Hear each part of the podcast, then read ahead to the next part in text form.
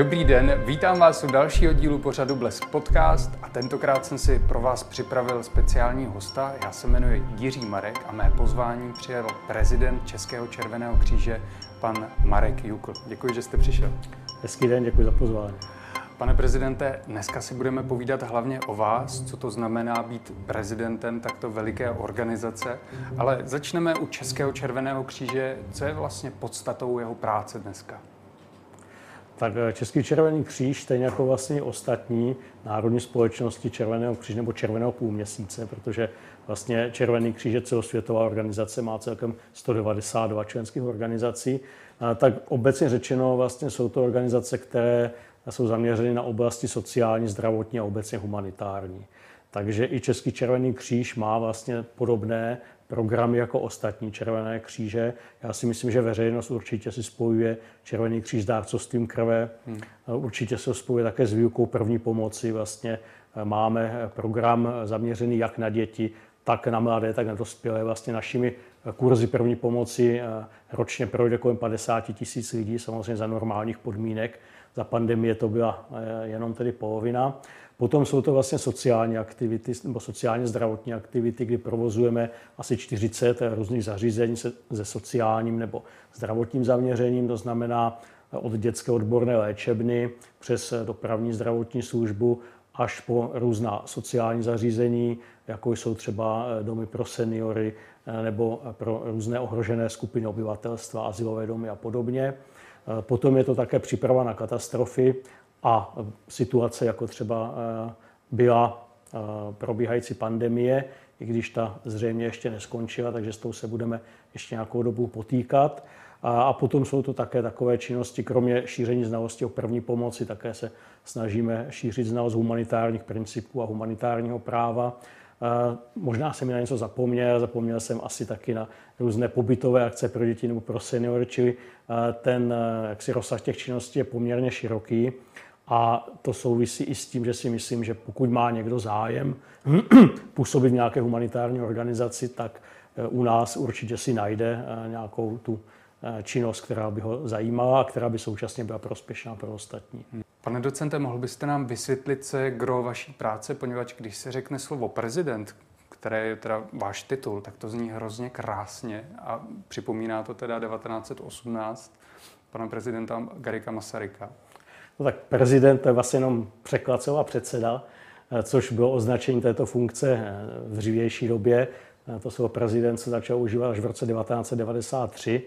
Já, kdybych si mohl vybrat, tak bych určitě tak honosné označení nezaváděl, nicméně naši předchůdci to učinili, takže tomu tak prostě je. Je to statutární orgán organizace, takže z toho vyplývá, že ji zastupuje při různých jednáních, při různých právních úkonech které vlastně jménem organizace dělá. To je taková, řekněme, eh, příliš nezáživná činnost. Záživnější je to, že vlastně prezident eh, Českého červeného kříže spolu s výkonnou radou Českého červeného kříže vlastně eh, určují, řekněme, strategický, strategický směr vývoje Červeného kříže. To znamená, zabýváme se rozvojem našich programů, hledáme třeba některé nové programy a podobně, což je naopak činnost, která je záživná máme samozřejmě k tomu řadu pomocníků, protože eh, veškerou tu administrativu, eh, tu takovou běžnou, zajišťuje úřad Českého červeného kříže. Takže tak bych to asi řekl. No. Ono se celkem těžko tak obecně, obecně povídá, ale myslím si, že je to podobné, jako jsou představitelé i jiných humanitárních organizací. Mm-hmm. Teďka pro vás budu mít tři otázky v jedné. Ta první je, jak dlouho už jste členem Českého červeného kříže, druhá, jak dlouho jste jeho prezidentem a ta třetí, zdali jste začínal od úplné píky, že jste byl ten dobrovolník, který dělal tu nejtěžší manuální práci a takhle se dostal až do té čelní pozice. Začínal jsem jako člen eh, Červeného kříže v okrese Olomouc koncem 80. let, ale vlastně na jeho činnosti už jsem se podílel dřív, už jako teda dobrovolník, mladší tedy, a prošel jsem si tedy vše, vlastně všemi těmi činnostmi. To znamená eh, od eh, činnosti třeba humanitárních jednotek, i když tehdy se to tak ještě nejmenovalo, tehdy vlastně eh, jsme připravovali družiny civilní obrany, ale je to vlastně, je to vlastně totéž. A později jsem se začal věnovat vlastně získávání dárců krve a angažoval jsem se v oblasti dárcovství krve. Potom jsem také se zabýval školením první pomoci a tak dále. Ale musím říct, že i když tedy jste říkal, že jsem prezident Červeného kříže, takže dodnes vlastně v našem oblastním spolku Červeného kříže v Olomouci pracuji, když na to mám čas.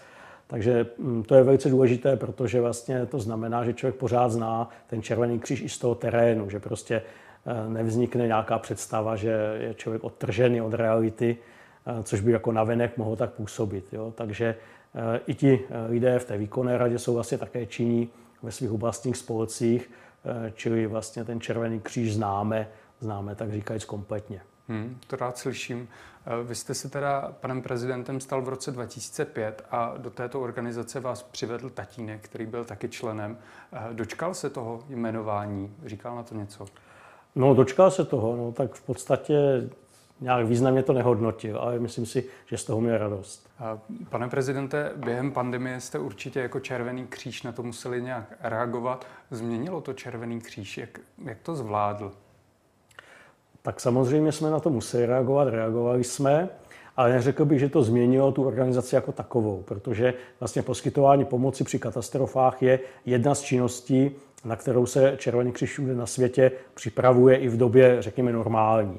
Takže my jsme vlastně pouze nějakým způsobem přepnuli ten režim, my jsme vlastně utlumili některé ty takzvané normální činnosti, už i proto, že jsme vlastně ani třeba je nemohli vzhledem eh, k opatřením, která byla zavedena, realizovat. Mluvili jsme tady o kurzech první pomoci, takže ty třeba jsme, ty třeba jsme dělat nemohli. A přesunuli jsme tedy vlastně síly eh, právě do té oblasti poskytování pomoci při pandemii. Bylo to určitě trošku jiné v tom, že vlastně jsme si do té doby eh, o tom, jak se postupuje v případě tak hromadného výskytu infekčních nemocí, spíše četli nebo spíše něco nacvičovali a teď jsme to tedy museli použít v praxi. Eh, takže samozřejmě je pravdou, že některé věci, které jsme měli připraveny teoreticky, tak se ukázaly, že v praxi by nefungovaly, takže bylo to takové trošku učení za pochodu. Ale pokud jde o tu naši organizační strukturu, to znamená právě organizaci dobrovolníků, organizaci našich humanitárních jednotek, ústředního krizového týmu, to jsme, vlastně, to jsme vlastně měli připravené. Takže po této stránce to pro nás neznamenalo nějakou nutnost přestavby Červeného kříže, hmm. ale znamenalo to jenom ten přechod na trošku jiný mód činnosti. Pro vás osobně znamenalo to to, že jste chodil jako později domů vyčerpaný? No tak eh, v podstatě, eh, jak jistě víte, tak vlastně většina těch činností se eh, přesunula, respektive většina těch řídicích činností se přesunula do oblasti online, takže to ani neznamenalo od někud někam chodit, ale určitě to, myslím si, že nejenom pro mě, ale i pro všechny ostatní, zejména ty, kteří vlastně byli přímo v terénu, to určitě byla i psychická zátěž, to bez sporu.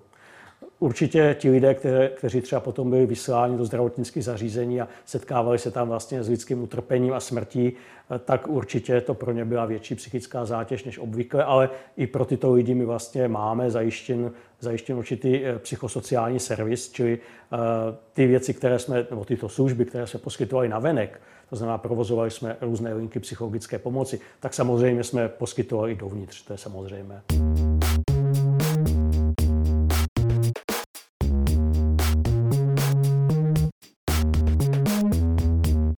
Já jsem záměrně zmínil jméno československého prezidenta Tomáše Garika Masaryka, poněvadž jeho dcera Alice, Alice Masaryková eh, byla vlastně první předsedkyní eh, Českého červeného kříže.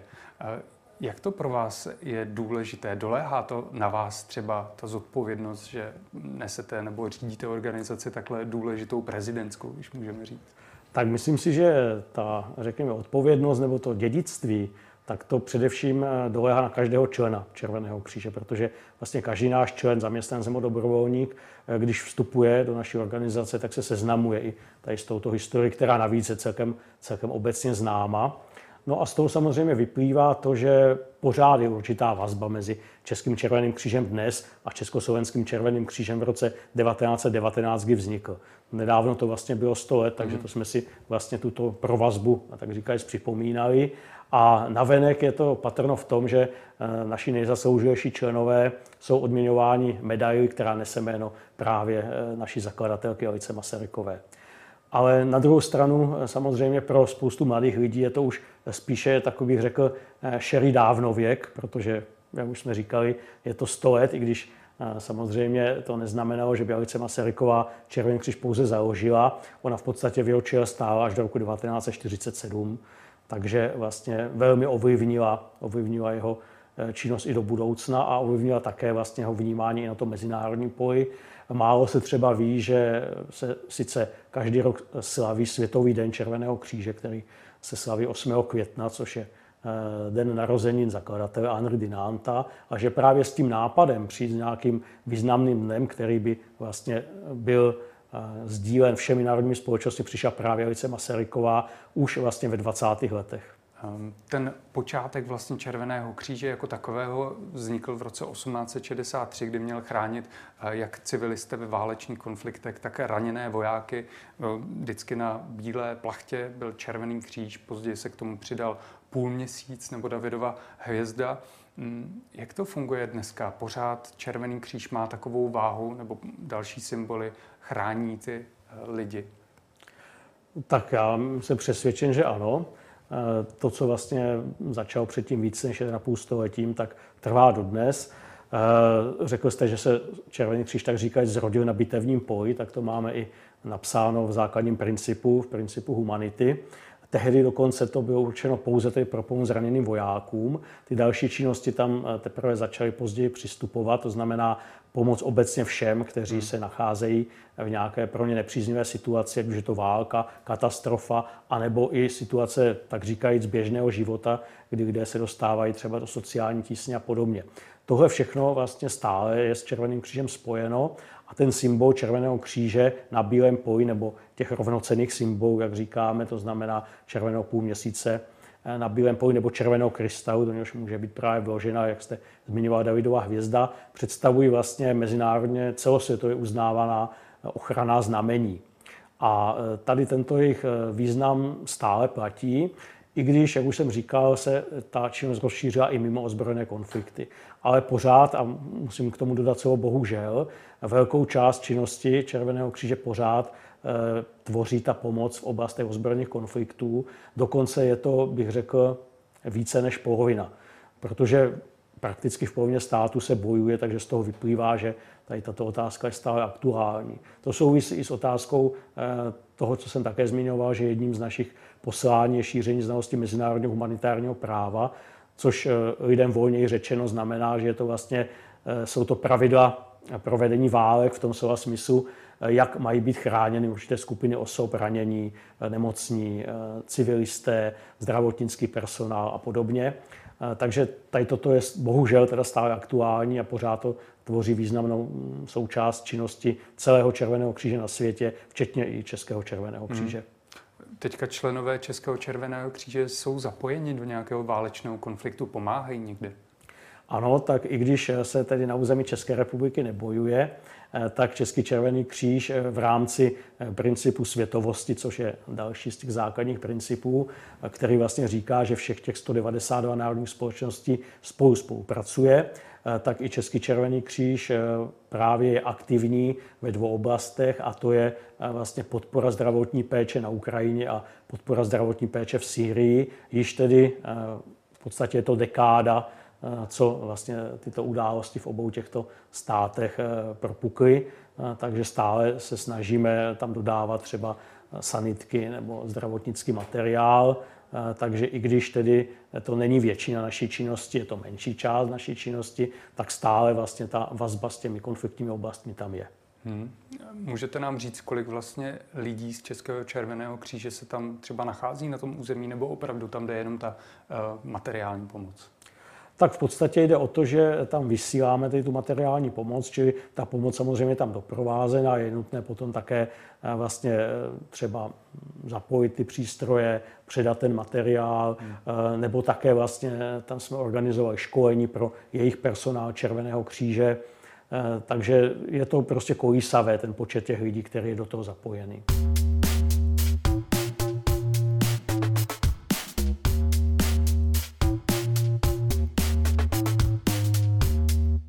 Teďka se přesuneme teda z válečného konfliktu do něčeho příjemnějšího a zeptal bych se přímo na vás, jako na osobu. Co vás těší? Máte nějakou volnočasovou aktivitu, na kterou se třeba těšíte celý týden, až se k ní dostanete? No tak já se především těším na to, že vůbec budu mít nějaký volný čas.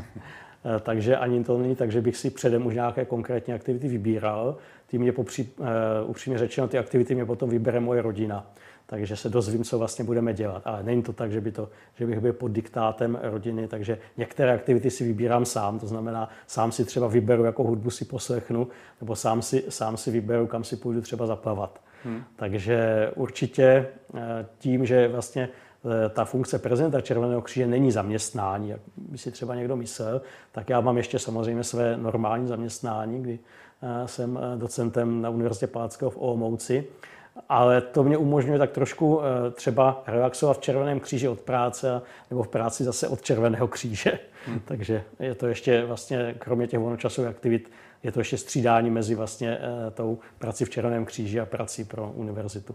Hmm. To musí být docela náročné, když máte takhle jako práci na univerzitě, teďka Červený kříž, ještě do toho rodina.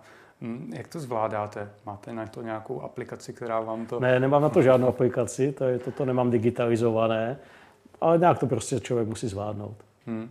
Vy vyučujete vlastně matematiku, geometrii, pomáhá vám to nějak eh, při práci pro Červený kříž?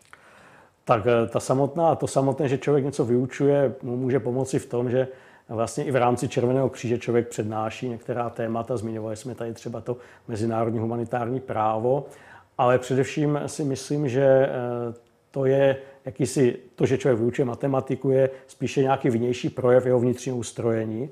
A to si myslím, že právě ten systém logického uvažování, logického myšlení, že je uplatnitelný i v celé řadě jiných činností, zejména třeba při činnostech řídících, ať už se tedy jedná o Červený kříž nebo cokoliv jiného. Takže to si myslím, že mm, je spíše takový vnější projev toho, co v člověku už je. Pane prezidente, vy jste mi před rozhovorem řekli, že taky darujete krev. A mě by zajímalo, jak dlouho to vlastně už děláte. No to v podstatě dělám už od svých 18 let, či už je to hezká řádka let. Eh, přivedl mě k tomu můj otec, protože eh, se ukazuje, a to platí dodnes, že vlastně jakousi nejúčinnější motivací v mnoha oblastech a v dárcovství je také rodinná tradice, kdy vlastně ti, ty děti vidí u svých rodičů nebo jiných příbuzných, že tedy krev darují, že jim to nějak neubližuje a tím se spíše tedy k tomu dostanou. Takže já jsem se stal dárcem krve, jak už jsem říkal, v 18 letech a teprve potom jsem vlastně se snažil získávat další lidi pro to dárcovství, protože Eh, jsem si říkal, že asi jenom o něčem mluvit a nedělat to sám, že by asi nebylo upřímné, takže vlastně už po řadu let tím dárcem krve jsem. Mm-hmm. A to mě taky umožňuje vlastně zase se na to podívat z té druhé strany, že jo? protože jsme si říkali, že Český červený kříž se zabývá získáváním dárců, dárců krve, jejich oceňováním, takže eh, by měl znát vlastně jejich každodenní problémy, které třeba v tom dárcovství mají, takže tím, že dárce krve jsem, tak je vlastně taky znám, takže nechci jako říkat, že rozumím všemu, ale přece je to pro toho člověka lepší, když nějakou činnost organizuje, když ji vlastně zná, taky i z té druhé strany. Hmm. Teďka mám na vás možná takovou nepříjemnou otázku. Často se na veřejnosti, ve veřejném prostoru opakuje názor, že neziskové organizace jsou špatné, že to jsou nějaké jako pijavice společnosti, které profitují. Slyšíme to eh, často od politiků. Jaký na to máte názor vy? No tak on už ten sám termín nezisková organizace je zavádějící, protože hmm. je to nescela přesný, bych řekl, překlad zahraničního non-for-profit organization, čili ne, že je nezisková, což by vlastně volně řečeno znamenalo, že je ztrátová, ale že není založena za účelem dosahování zisku. A v případě Českého červeného kříže to znamená, že vlastně my si svou vlastní činností získáváme prakticky tři čtvrtiny všech prostředků. Teprve ten zbytek jsou potom granty a podobné, podobné, podobné zdroje, takže si myslím, že určitě Český červený kříž není organizací, která by vlastně byla mm, absolutně závislá prostě na veřejné správě. Hmm. Když jsme tady mluvili o tom koronaviru, myslíte si, že to byl ten moment, který ukázal české společnosti a vlastně těm politikům, kteří to sami tvrdí, proč jsou tady ty neziskové organizace důležité, proč je důležitá ta dobrovolnická činnost? Tak já si myslím, že vlastně při každých nějakých rozsáhlejších katastrofách, ať už to byly třeba povodně, ty, které třeba jsem já zažil aktivně, znamená v roce 1997 na Moravě, anebo eh, tady tato pandemie, eh, tak vlastně ukazuje nejenom samozřejmě těm politikům, ale i celé veřejnosti, že eh, je nutné se zabývat to dobrovolnickou činností. Vždycky to znamená, že se velké množství dobrovolníků třeba k nám také přihlásí. My se pak snažíme s nimi, s nimi dále pracovat. A také vlastně to ukazuje třeba na nedostatky třeba v legislativě. Víme třeba, že ty povodně z roku 1997 vlastně vedly k tomu, že vůbec byl vypracován systém krizového řízení, byly přijaty krizové zákony, protože v tom období let 90 až 97 bylo to období, kdy se všichni domnívali, že vlastně žádné katastrofy nemohou nastat hmm. a ta legislativa, která byla tehdy předtím napsána, eh, tak vlastně se přestala, přestala nějak modernizovat, přestala se zohledňovat, že jo, systém civilní obrany byl zrušen a teprve ty původně byly takovým impulzem, které ukázaly, že je potřeba vlastně něco změnit i v té legislativní oblasti. Čili nejenom, že to znamená poutač nějaký pro dobrovolníky, ale i vlastně to znamená, vysílá to nějaký signál vzhledem eh, k tomu státu a myslím si, že podobně tomu bude i dnes, protože eh, vlastně se ukázalo, že právě ten systém toho krizového, té krizové legislativy byl napsán spíš na ty přírodní katastrofy a nebyl eh, tak přímo napsán na právě třeba ty pandemie, teda to je vlastně taky přírodní, chtěl jsem říct si, byl napsán spíš na ty živelní katastrofy, než tedy na ty pandemie, takže to bude zase takový, si myslím, impuls, který vlastně posune tu společnost dál. Hmm. Pane prezidente, já děkuji, že jste přišel do našeho pořadu. Doufejme, že lidé se nebudou, nebo Červený kříž se nebude tolik zapojovat teďka do krizí, do válečných konfliktů, poněvadž jich ubyde a budete mít víc času na tu prevenci. To byl pan prezident Českého Červeného kříže, pan Marek Juka. Děkuji. Děkuji za pozvání. A vám děkuji, že jste nás sledovali nebo poslouchali a těším se u dalšího dílu pořadu Blesk Podcast.